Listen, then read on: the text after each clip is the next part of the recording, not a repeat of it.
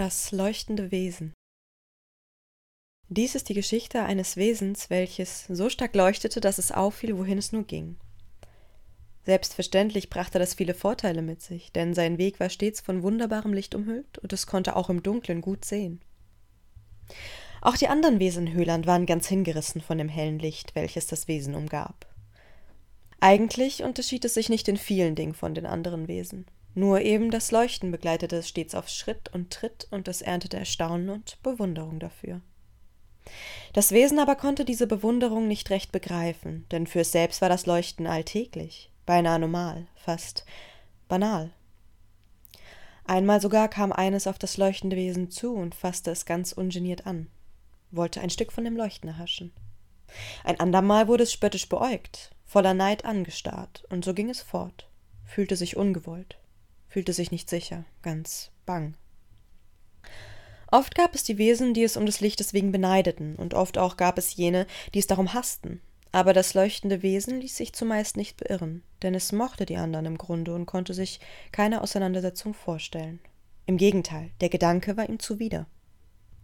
Daher ging es seinen Weg durch Höhland, erkundete das Leben in den kleinen Mulden und den hohen Gipfeln des Seichtlandes und gelang schließlich nach langem Umherwandern in ein kleines Dorf mit noch kleineren Hütten und einem Pförtner in Uniform aus Weisheit. Seine Augen strahlten in ruhigem Blau und sein Lächeln lud das Wesen ein, näher zu treten, und so fragte es den Pförtner, worauf er aufpasse, und der Pförtner sagte ihm, dass er zu den anderen Wesen gehöre. Andere Wesen? fragte das leuchtende Wesen, welches davon ausgegangen war, dass die einzigen Wesen aus Höhland kamen.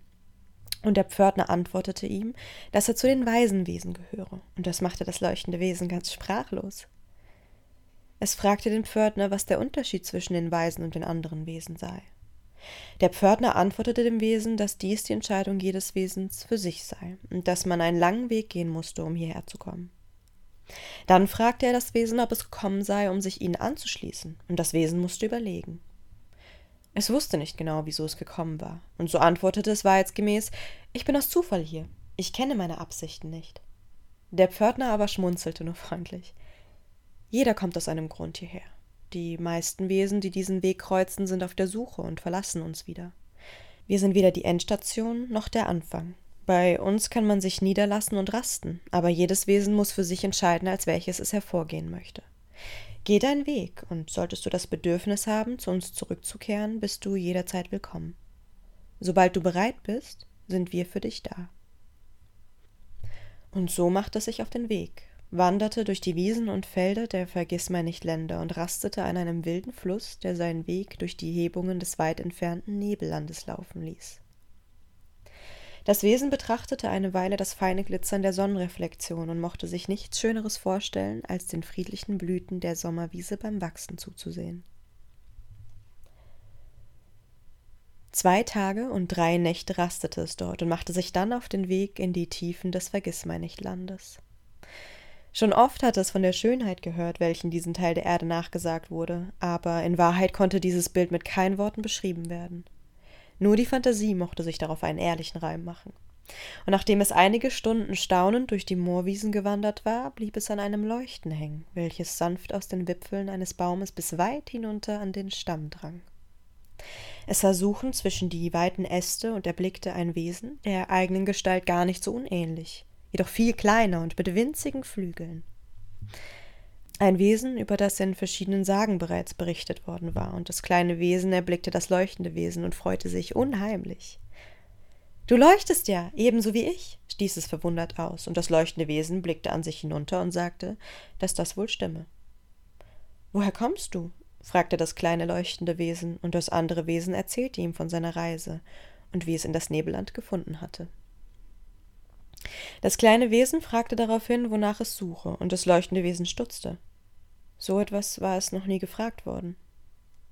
Es erinnerte sich an den Pförtner und antwortete schließlich nach guter Überlegung, es sei auf der Suche nach dem Grund seines Leuchtens. Dann erzählte es dem kleinen Wesen vom Höhland und dass dort niemand leuchtete. Es erzählte von dem Pförtner und den weisen Wesen und von den Worten des Pförtners. Das kleine Wesen dachte eine Weile nach und sagte dann Das hört sich interessant an. Ich möchte gerne darüber nachdenken. Lass uns etwas zu essen sammeln und uns beim Abendmahl über unsere Gedanken unterhalten. Und So war es. So sammelten die zwei Wesen gemeinsam Pilze, Erdbeeren und kleine schwarze Kartoffeln, welche nur in dieser Gegend wuchsen und einen wunderbar süßlichen Geschmack hatten. Dann machten sie ein Feuer aus Holz und Blättern und setzten sich zur Abenddämmerung zum Essen hin, nagten die Pilze von den feinen Stöcken und aßen die Erdbeeren zuletzt. Währenddessen fing das kleine Wesen an, über seine Gedanken zu sprechen. Du sagtest, der Pförtner hat dich weitergeschickt, um zu finden, was du suchst. So ist es, antwortete das leuchtende Wesen. Und er sagte, sein Dorf sei weder der Anfang noch die Endstation? So hätte er es gesagt. Nun, und was denkst du darüber? fragte das kleine Wesen schließlich. Das leuchtende Wesen hatte sich seit den Worten des Pförtners schon oft Gedanken gemacht, nach was es suchte, und mittlerweile einige wenige Gedanken gefasst. Ich glaube, ich suche nach leuchtenden Wesen, Du suchst also nach Gleichgesinnten. Hm, so kann man es sagen. Das kleine Wesen blickte eine Weile in die glühenden Kohlen und sagte dann Ich habe mir überlegt, mich gefragt, ähm, ob ich auch ein leuchtendes Wesen bin, da ich ja schließlich leuchte. Und ob es tatsächlich diese speziellen Wesen gibt, solche, die eben nur leuchten. Aber da bist du ja ein wunderbares Beispiel. Was willst du damit sagen? fragte das leuchtende Wesen. Ich denke, was ich zu sagen versuche, ist, dass ich mich erinnern mag, ob ich einmal nur geleuchtet habe, ob es eine Zeit gab, als ich noch keine Flügel hatte. Denn, soweit ich mich erinnern kann, war ich nicht immer so klein, und es gab eine Zeit, da konnte ich noch nicht fliegen. Das ist interessant, antwortete das leuchtende Wesen. Also möchtest du damit sagen, dass man an Fähigkeiten gewinnt? Das kleine Wesen überlegte und antwortete Ja, vielleicht möchte ich das damit sagen. Und da war die Sonne untergegangen, und sie legten sich neben das Feuer und sahen der Glut zu, wie sie Funken in den Himmel schickte, und glitten dabei in einen seichten Schlaf, der bis spät in den nächsten Tag dauerte. Am nächsten Morgen erklärte das kleine Wesen, dass es wieder seiner Arbeit nachgehen müsse, bedankte sich für das nette Gespräch und wünschte dem leuchtenden Wesen eine angenehme Reise. Und solltest du im Vergissmeinnicht Land auf deinem Rückweg vorbeikommen, so berichte mir doch von deinen Erkenntnissen, von deiner Reise und dem Abenteuer, welches dich begleitet hat.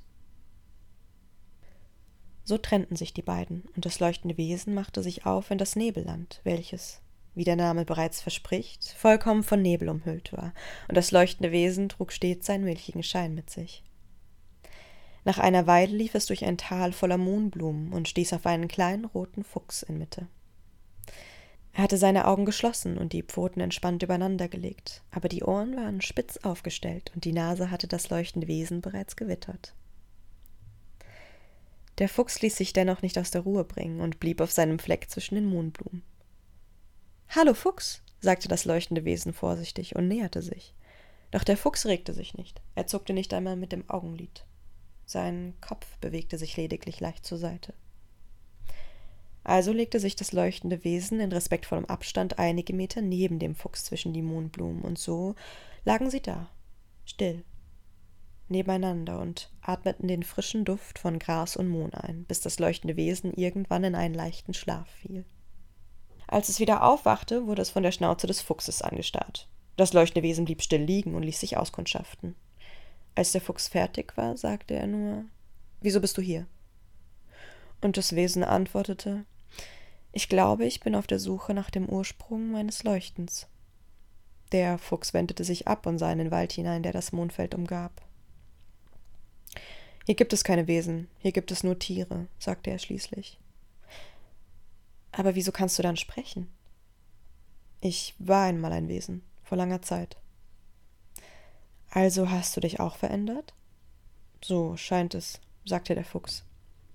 Auf meinem Weg bin ich einem kleinen leuchtenden Wesen mit Flügeln begegnet. Es hat mir erzählt, dass es nicht immer fliegen konnte und auch sein Leuchten es nicht seit jeher begleitet hat, fing das leuchtende Wesen an zu erzählen.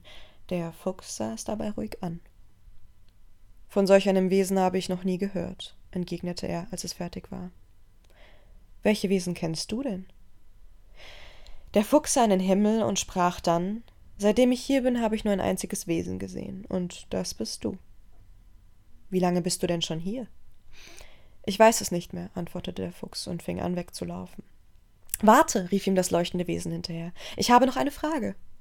Dann gehe ich weiter, und auch du kannst dich wieder deinem Mondfeld widmen. Der Fuchs hielt inne, setzte sich auf sein Hinterteil und blickte das Wesen schweigend an.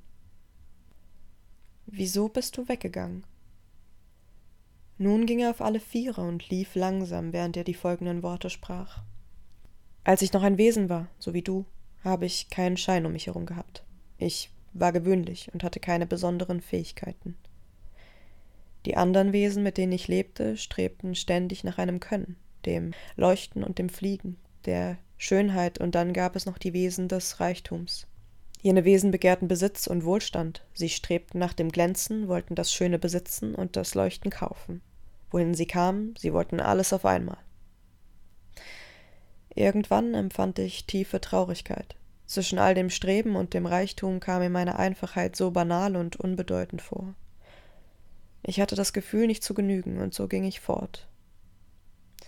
Zuerst wusste ich nicht, wonach ich suchte, und bahnte mir meinen Weg durch Dutzende Täler und Länder, bis ich ins Nebelland kam. Hier war es ruhig und friedlich. Ich erzählte den Bäumen von meinen Sorgen und den Blumen von meiner Einfachheit, und sie freundeten sich mit mir an.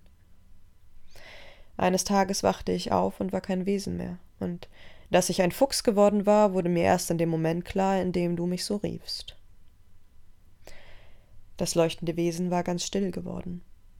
Es dachte lange nach, setzte sich dabei hin und strengte sich furchtbar an. Ich danke dir für deine Geschichte, Fuchs. Nun muss ich aufbrechen. Und ebenso, wie das leuchtende Wesen vermutet hatte, ließ der Fuchs es gehen. In seiner Einfachheit legte er sich wieder zwischen seine Mohnblumen und hatte seine Augen kurz darauf geschlossen. Das leuchtende Wesen dachte sich, wie friedlich der Fuchs aussieht, wie schön.